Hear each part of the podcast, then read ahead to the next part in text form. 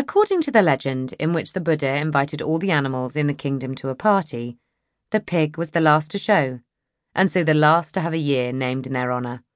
And in China, being born under the sign of the pig is both a compliment and an honour. Pigs are born under the sign of honesty and are good natured and fun loving. They work hard, but also play hard and lead full and often contented lives. Pigs are also very sociable and like meeting others, and they relate well. They listen, notice, and empathise. Thanks to their kindly nature, they are also thoughtful, and if someone has suffered adversity or sadness, they know how to respond. Also, with their dislike of unpleasantness and confrontation, they often wonder why everyone can't just get on.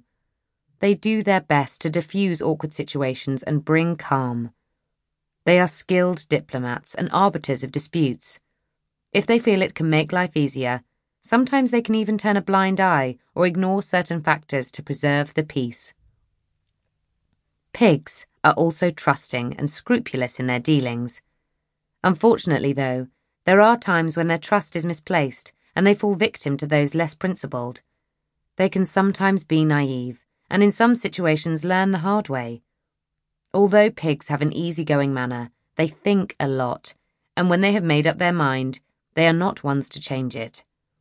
At times, pigs can be stubborn and obstinate, but they also take their obligations seriously and see their commitments through. Pigs do not like unfinished business.